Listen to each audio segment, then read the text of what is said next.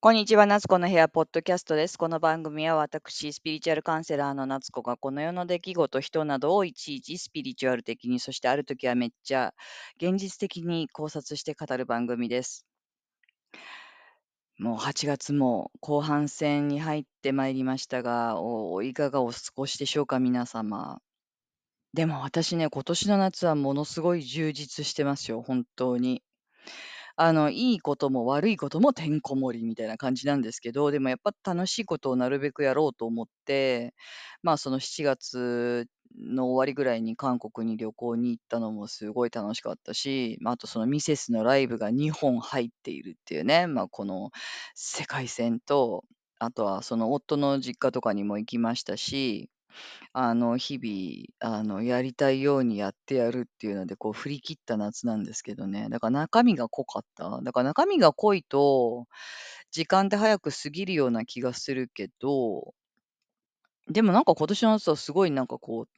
ペースがゆっくりな気がする。あ、まだ8月の半ばかみたいな感じ？今まではなんか夏休み期間なんてあっという間に過ぎてる気がしたんだけどね。なんかやっぱり今まではすごい追われてたんだと思うんだよね。その夏にしてもさ、そのこの時期って結局子供の夏休みがあるから、まあ、プラス自分も仕事をしていたし、こう果たせねばならない責任みたいなのにこうずっと追われてて、なんか先々のことばっかり考えて早く夏休み終わんねえかなとかってもう日々思ってるとさ、なんか一日ってあっという間に終わっていってしまうんだけど、なんかあれやってこれやってっていう風にやっていくと、時間ってなんかこう、大切に使えるんだなっていう風に思えますね。なんかね。うん。まあ、それとは同時にね、まあ、いろんな問題もあるんだけど、でもさ、うん、とりあえずなんかこう楽しいことは全部今制覇しちゃったので、あとの残りはなんかその、すごい嫌な予定しかこの後ちょっと残ってなくて、なんか PTA の変ななんか役員の委員長みたいになっちゃってるから、なんかそれの仕事とか、あとはちょっと本当にその親の問題とか、その親族との話し合いとかが、もうそのすごいだるい用事しか残ってなくて、なんか萎えそうなんですけど、まあでも、まあでもいい夏でした、今年は本当に。まだ終わってないけど、なんかそんな風に感じますね。うん。なんかその間いろいろ考えたこともあったんだけど、なんつうのかな、なんかこのスピリチュアルっていう言葉、私も冒頭ね、2回ぐらい言ってるけど、なんかそろそろこの言葉、もうなんかやめたいっていう感じがちょっとしてきた。なんかもうスピリチュアルとかっていうところに、なんかこうあんまり固執してしまうと、その見えない世界の概念を入れるっていう意味でスピリチュアルっていうのを、まあ、銘打って言ってはいるんだけど、むしろなんかそのスピリチュアルなところだけにこだわんなきゃいけないようなね、よくわかんないけど、自分の中のなんかこうリミッターを感じるようになってたので、あの別にスピリチュアルっていうのを取っちゃってね、もう、夏子がみたいな。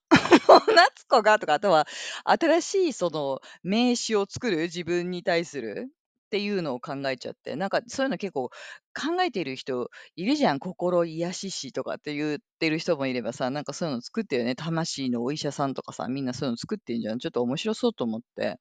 なんか考えようかななんて思ってんですけど。でもなんか、あの、会社の前の上司がね、カタリストいいんじゃない？とか言って、カタリスト結構いいよね。なんかそう、語る人っていう意味もあるし、英語で言うい、あいりあの、そのいわゆるケイタリストの方だよね。その触媒って意味なんかこう、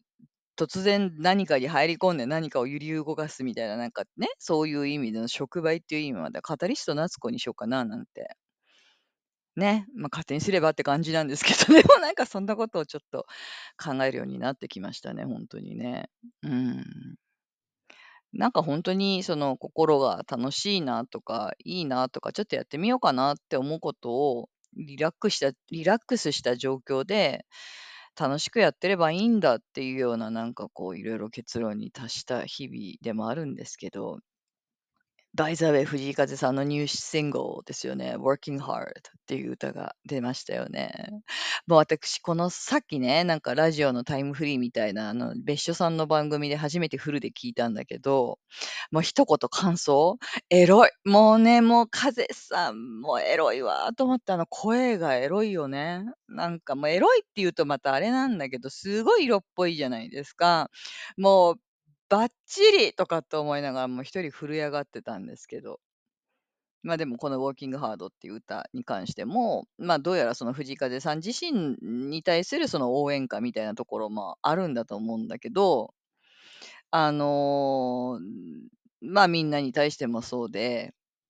なんかみんなめっちゃもうほんとに頑張ってるんだと思うんだよね、私も含め。で、それが何かその人に認められるためでもいいし、エゴでもいいし、やりたいことでもいいし、魂の道に沿ったことでも何でもいいんだけど、まあ、みんなこの世の中で あの、人として生きるっていうことって、あの、いろんなことがあるから、そん中でほんとにもう皆さん Working Hard してるんだよねっていう風に思うんですよね。うん。だからその自分を愛すとかさ、慈愛とかっていうとなんかすごく高尚なものに思っちゃって、なんかその、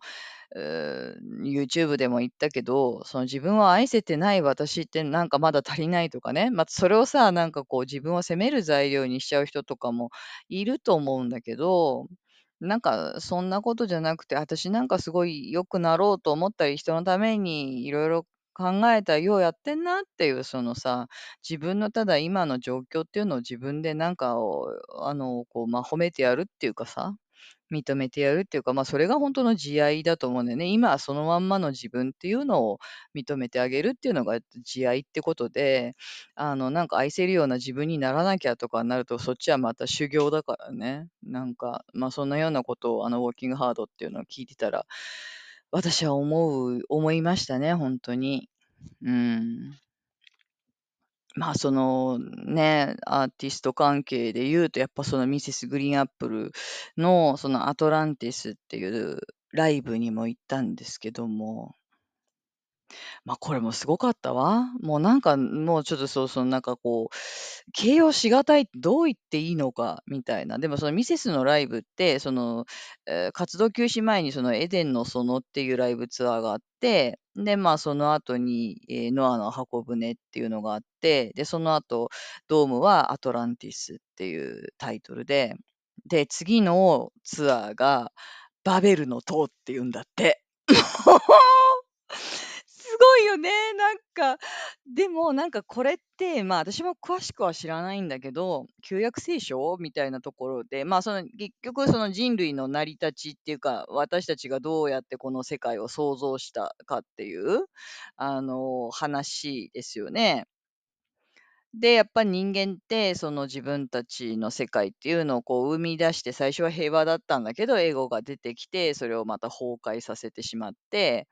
で、また新しい何かを作って、それでまた調子こいて崩壊させてしまって、それを教訓にまたなんかこう生み出すっていう、こう、再生と滅亡っていうのをなんかこう繰り返し繰り返しやってきているっていうかさ。だ、その大森元貴さんがそれで、こう、どんなことを言いたいのかっていうのは、あの、まあ、ご本人が詳しく説明しているわけではないと思うんだけどうーん、まあ、その怒りもすごくあるんだと思うんだよね。だかか、あの、大森さんっていう人もすごいその地球とか人類の平和を守りたい人なんだと思うんだけど、なんでこんなことすんのっていうようないろんな怒りっていうのもあると思うし、でもなんかやっぱあの方って、なんかこう先が分かってるっていうか、その元々のものはなんかデフォルトでほんとは分かっている。分かっているけれども、人間感情としては納得できないみたいなところで、こう葛藤してる人だという風に思うんだけどうん。なんかね、なんか、すすごいその怒りの表現もあったり、それでもそれをこう、きちんと立て直していく人間参加みたいなところもあったり、まあ、平和平和っていうところを目指しているわけではなくって、いろんなことがあるけれども、なんか、まあ、結果的にはケセラセラになるよ、大丈夫よみたいなことをおっしゃりたいのかなとまあまあ、すごいまとめて言うとなんかそんな感じになっちゃうんだけどだからなんか、まあ、でも綺麗だった。なんか綺麗。すごい純粋で綺麗なショーだという風に思いましたね。うん。でも何よりもね、やっぱり前も言ったけど、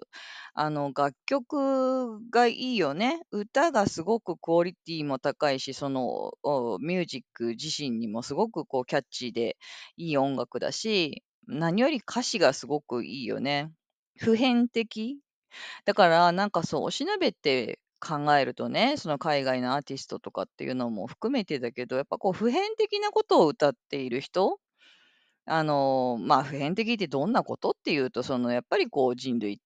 に対する愛であったりとか、ま、憤りも含めなんだけれども、なんかすごくその、あの、根源にあるようなことのメッセージを伝えているアーティストの人ってやっぱ廃れないよね。うん、流行り歌っていうところで終わらないんだと思う。だ、そういう意味では、そのミセスグリーンアップルの歌ってすごいそうだし、やっぱ藤井風さんもそうだし、まあ、私たちの世代で言ったらそのブルーハーツとかね。なんかもうそのほんとに、あの、濁りっ気のないこう普遍的なもの、流行りとかなんかに乗っかってるとかっていう、う、ことだけじゃない何かっていうのを持ってる感じがするよね。うん。でも、なんかやっぱこう、私はやっぱこうミセスが好きな理由っていうのはすごく人間っぽいからだと思う。泣いちゃったり笑っちゃったり怒っちゃったり。で、でもなんか「いいよね、人間って！」みたいな、なんかそういう情熱みたいなのとか、あの、それをこう一生懸命表現しているあのバンドに、ま、惹かれたりもしますよね。うん。でもなんかそのテンションだけでずっといるとちょっとしんどくもなってくるんで、なんていうか、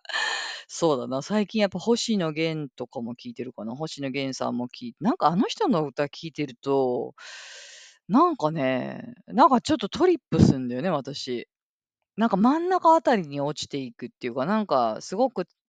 ツーンとしたなんか音のない音が聞こえてんだけどね、もちろん。なんかこうすごい真ん中のあたりの世界に誘われるっていうか、なんかすごい不思議。星野源の歌ってすごい不思議。うん。でね、なんかね、やっぱこういうこう普遍性な感じっていうのは、なんだろう、やっぱあんまり私女の人に感じないんだよね。やっぱ女の人の方がこう生々しいんだよね、私にとってはね。生々しいか、あの、すごいボーン高いとこ行っちゃうかのどっちかみたいな。例えばミーシャとかさ、なんかあっちの方の世界線とあれはあれでもちろん美しいんだけれども、すごいこう高いとこ行っちゃう感じが女性の場合するんだけど、だけどなんか私をこう素に戻す女性アーティストとして、ま、やっぱナンバーワンはこう、今井美樹様ですよね。うん。あのね、もちろん歌詞とかはそんな普遍的なのをね、なんかこう、あのスピリチュアルな内容ではない場合が多いんだけど、なんかあの人の声、なんかあの方の声を聞いていると、すごいなんかその星野源さんを聞いている時となんかおんなじようなムードになる。なんかね、綺麗よね、あの声ってすごい透き通ってて。で、その今井さんのさ、昔のアルバムは若い頃のさ、なんかえっと、 retour だっけ？なんかそんなのとか、それの前のやつとか、野生の風とかさ、東京8月サングラスとかさ、なんかすごいいいよね、90s みたいな。 early 90s のあのなんかこうね、あの、すごい懐かしい、お大江千里とかさ、渡辺美里とかさ、なんかあの辺のなんかあのポップカルチャーの感じみたいなのがふわーってこう今井美樹さん聴いてると感じてね。なんか私ちょっとこうイライラした時に結構今井美樹さん聴きますね。うん。まあ、なんかそんなような話なんだけど、うん、だからそうほんとにさ、バベルの塔って何すんだろう？大森君、すっごい楽しみですよね。ま、やっぱもう彼もやっぱすごいよね。ショーマンだし、ビジネスマンだよね。だかもうほんとにもう、あの、誤解を招くかもしんないけど、あざとい。あざとで、あざとくて何が悪いのみたいな番組とかあるじゃん、女の子のあざとさに関して言う。だけどなんかそんな、え、レベルじゃない、こういい意味でのあざとさっていうか、みんなが欲しいものが分かっっているから、はい、やりますよみたいな感じの、なんかそういうこのものすごい計算高さっていうのが、やっぱその彼の後ろにはこう見え隠れするんだけど、なんかそれとすごいその感情的、もう本当にこうナイーブで繊細なものっていうのがこう絡み合って、なんかこの大森元樹とかミセスグリーンアップル全体の味になってるよね。なんかすごいそう思った。だからさ、まあ、ある意味そこにはもちろん、あの、その人なりのエゴっていうのがたくさん入ってたりもするんだけど、なんかエゴって私なんかもね、それはエゴよとか言ってエゴを嫌うような話をしちゃうんだけど、まあでもエゴって前も言ったかもしれないけど、ギリシャ語でこあ自分っていう意味なんですよね。うん。だからエゴって個性なんですよね。なんかその人の持ってる。何が、何かその、まあ何かのきっかけでトラウマとかがあって、それに妙にこだわってしまうって、もちろんそれはエゴでもあって、まあそれがこう、どうすぎると人を傷つける材料になったり、自分を苦しめる材料になったりもするんだけど、でもなんかそこにこだわっているからこそ、その人が、それがその人の個性だったりするわけじゃない？だからなんかそんな意味嫌うものではなくって、あの、だだからこそ、なんかその人間っぽくて可愛いっていうかさ、なんかそういうのが見え隠れしますよね、本当にね。っていうのをすごいさ、最近感じた出来事があって、それは何かっていうと、なんかやっぱその結構いろいろね、まあ、親族間の話し会とかがあって、意外とヒートアップしてたんだけど、で、まあ、それに対して、その、うちのお兄ちゃんと一緒にこう話し合いをしてて、どうやってやっていこうかみたいな話をしてたんだけど、なんかさ、その兄弟であって、お兄ちゃんのことはよく知っていると思ったんだけど、やっぱこのね、互いに50アラフィフになって改めてこんな風に何か一つの課題について話し合うと、この人こういう人なんだ、面白いなみたいなのが結構出てくんでね、新たな発見。意外と兄弟のことって知ってるようで知らないのかなっていう風に思ったんだけど、とにかくうちのお兄ちゃんって数学者だから、そのすごいまあ、賢いわけだよね。あとそのロジックっていうか、ね、その脳内がいろんな方程式になっている人でもあるんですよ。なんで、なんかその、こういろんな話し合いの中で、そのいろんな過程っていうのを、そう、アサンプションですよね。っていうのを、なんかこう、こうなったらこう、こうなったらこう、こうなったらこうみたいな、こう、サンプル？みたいなのを、瞬時にこう脳内に作るんだな、この人っていう。この人がこう言っているということは、つまり A 何々、B 何々、C 何々みたいなのがバーッと出てくんだと思うんだよね。なので、なんかそのコミュニケーションとかに対してもすごく慎重だったりするわけですよね。で、その他人の言った言葉に関しても、これはこういう意味かもしれないし、こうとも取れる。えーそしてこういうふうに言ってきたのならば、こういうふうに対応すべきだし、しかしそれでは人間としてどうかと思うので C を採用するみたいな、なんかすごいさ、それがこう、瞬時にコンピューターみたいに働いてるって、まあなんかなんつうの？あとね、あの、将棋も強いんだよね。なんかその中国将棋大会みたいな、なんか世界大会みたいなの行ってな、まあそんなことやっちゃうお兄ちゃんなんだけど、なんかこう、本当に、あの、先の先の先を読んじゃうんだと思うの。多分ね。なんだけど、それってでも相手は人間なので、なんていうのかな、もちろんそのその通りの部分もあれば、その通りじゃない部分もあると思うし、なんていうのかしら、そしてそのお兄ちゃんも本人が持っているその個性ですよね。まあ、ある意味エゴですよね。こういうタイプの人が好きとか、こういうタイプの人が嫌いとか、こういう事象だと腹が立つ、こういう事象はなんか共感できるっていろんなそのお兄ちゃんのヒストリーとかも混ざって、なんかさ、あの、そんな風に考え込んでいるよりは、直接話した方が早くない？みたいなことが結構あるんだけど、なんかそれがこうナチュラルにはこう本人としてはそれは絶対無理みたいな、なんかなんかそんなようになっててね。うん、な、これはなんかニッチもサッチもいかないなと思って、私がちょっと出てって話をしたんだけど、でも、それはね、何でもかんでも心を割って話せ話したら絶対通じるよとかっていう、なんかそのヒューマニズム推しを私もしたいわけじゃないわけよ。ここはもうある意味そのビジネス的な感覚もあって話さなきゃいけない。駆け引きも存在するから、お兄ちゃんの言ってることももっともなんだけど、もっともなんだけれども、なんかそそれでは片付かない何かみたいなのを、なんかお兄ちゃんも初めてぶち当たったっぽいんだけどね。なんかそれで兄弟で共作してなんとかこう、あの、結果いい結果に持っていこう、頑張ろうみたいな感じでやってんだけど、だからそう、お兄ちゃん見てて面白いなと思って。ね、この人が恐れているものっていうのも私とは違うし、この人のやり方っていうのも私とは違うし、でもなんかそれがいいとか悪いとかじゃなくて、これがお兄ちゃんなんだなっていうふうに思うんですよね。これがお兄ちゃんという人？うん。で、そこにはもうその多分にめんどくささもあるし、あの、ね、あの、何、良くないなと思うところもたくさんあるんだけど、でもそれを含めて別にお兄ちゃんはお兄ちゃんっていうかさ、そうそう、なんか人を好きになるとか、人をこの人可愛いなって思う時って、まあそのエゴを含めてなんだよね。うん。だからなんかそのエゴっていうのをこう意味嫌う必要っていうのは本当は全然ないんだと思うのよ。うん。なんかすごいそういうことをね、まず感じたんですよね。なんかどうしてもさ、なんかこうスピリチュアル系統行くと、なんかこう、きれいきれい活動しようとするじゃん。手放しとか、なんかそういうのもね、まあ必要っちゃ必要なんだけれども、だけどなんかそういうことに妙にこだわっちゃう私がいるなっていうことを気づいたら、なんかそんな無理に引き剥がそうとかじゃなくて、だよね？みたいなね。うーん、そうだよねみたいなね。なんかそう抱きしめてあげるみたいな方法でいいんじゃないかなっていう風に思ったりしたわけですよ。はい。まあ、それと、まあ、その大森くんが、あ、ドームのライブの最後でケセラセラって歌を歌ってまあ、なんかその彼が言いたいこといろいろあるけど、ケセラセラだよ、大丈夫だよっていうメッセージっていうのがあるんだけど、でもなんか、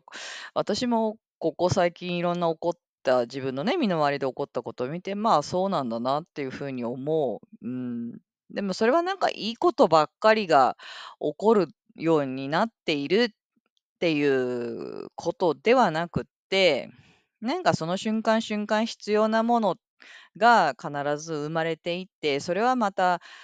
生まれては消えていくんだよね。その、まあ、アトランティスとかそういう、うーの、あの、箱舟もそうなんだけど、必要だから生まれてくる。でも、まあ、それがなんかちょっと変な方向に行ったり、それの役目が終わると消えていく。で、そこで得た学びを得て、またさ、何かが生み出されて、まあ、その繰り返しをやっていっていて、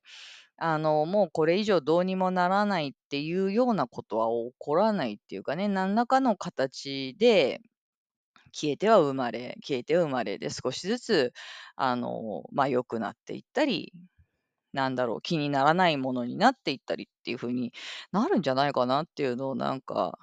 見てて思ったよね。で、それで一つさ、さっきニュース見てて、まあこれも一つそうだなと思ったことがあるんだけど、その高校野球のね、あの、もう準決勝か、準々決勝か、かなんかがあって、その慶応高校ってあるじゃない？で、慶応高校、神奈川の代表なん神奈川？神奈川だよね。で、あそこ頭髪自由なんだよね。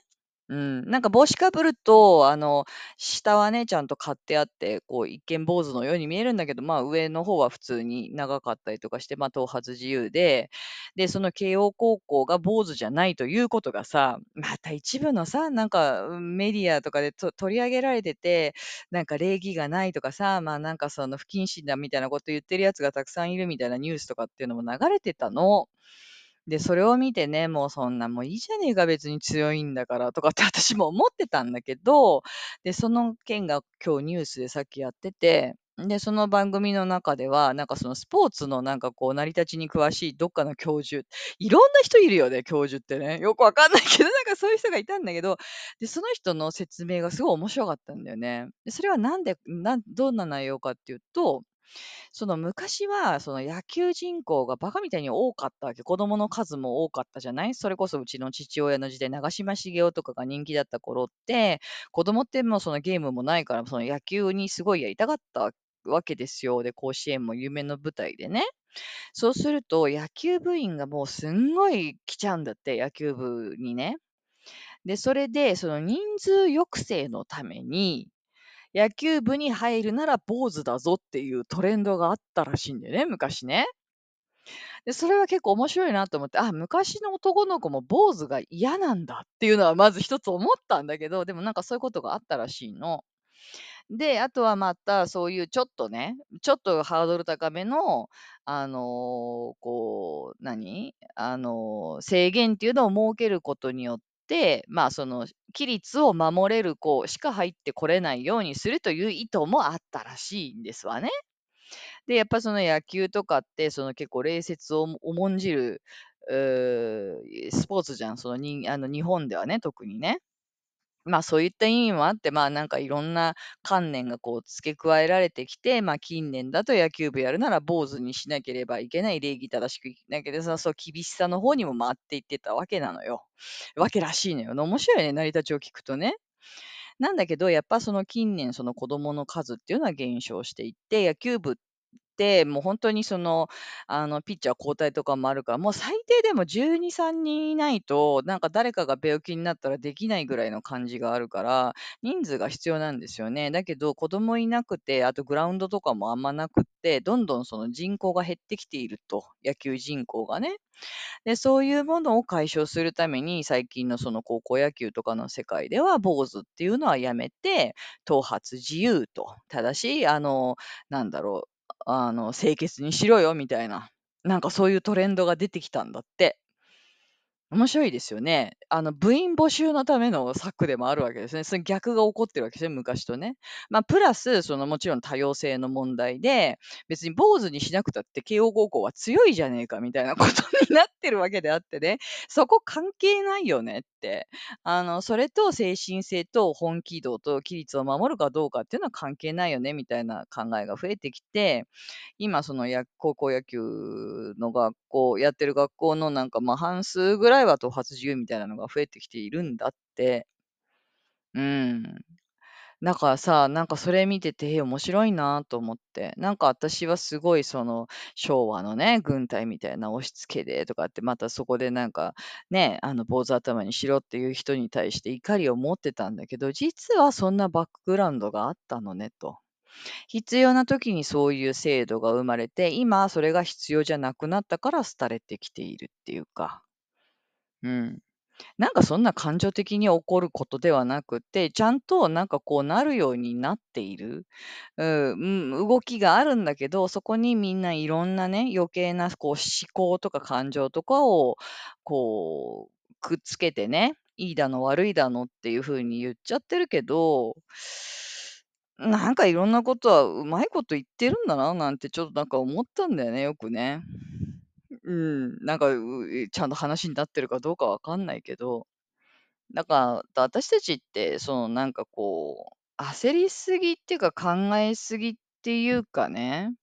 なんかその物事の本質だけを見ていれば、そんなに心を乱すことなく、きちんといろんなことはなるようになるっていうふうに解決するのに、なんか不安になりすぎたり、人を責めすぎたりって余計なことをいっぱいしてんだなというふうに思った。例えばそのコロナ始めのさ、トイレットペーパー買わなきゃ騒動なんかもそうじゃん。あの時はなんかみんなわーってなってたけど、よく考えたら別にその必要全くなかったよねとかって思うし、オリンピックとかに関しても賛成だの反対だのとかって私もどっちかって言ったらアゲンストの方だったけど、まあ、結果的になるようになっていたし、あの、気づくものもあれば、やっぱりこれは直さなきゃっていうことも出てきたし、かといって感動もあったしっていう感じで、で、私たちの人生もいろんなことがあったと思うし、窮地に陥ったこともあったし、あるだろうし、ね、大事な人を失ったりとかそういうこともあったと思うけど、まあでも今この瞬間ここで生きているっていうことはなんとかなってきてるんだよね。なんとかなってきている。うん。なんで、そのいいことばっかり起きるとか、平和しかない世の中っていうのを目指すと言ってもそれは不可能かもしれない。だけれども、まあやっぱり物事ってなんか真ん中あたりに落ちていくんだなっていうのをすごい感じた。うん。っていうふうに考えると、まあちょっと肩の荷が下りますよね。うん。なんかどうしても私たちって最悪のケースを考えてさ、どうしてもそこの思考から抜けられなくなるけど、あの、なんとかなるよってすごくいい言葉だよね。なんかね、なんとかなるさ。なるようになるさっていう感じ？なんとかなるというか、まあ、なるようになるっていう、ケセラセラ本当にそうなんだなと思う。まあ、そういう境地に多分ミセスの大森くんもなったんだと思うし、あのなんか私もそういう風に感じたよね。はい。まあそんなわけで、まあ何を、お何がメイントピックだったのかもちょっとよくわからなくなったけど、そんなことを感じました。また、そうね、あのーなんか湧いてきたら話したいと思います。語りたいと思います。ありがとうございました。それでは。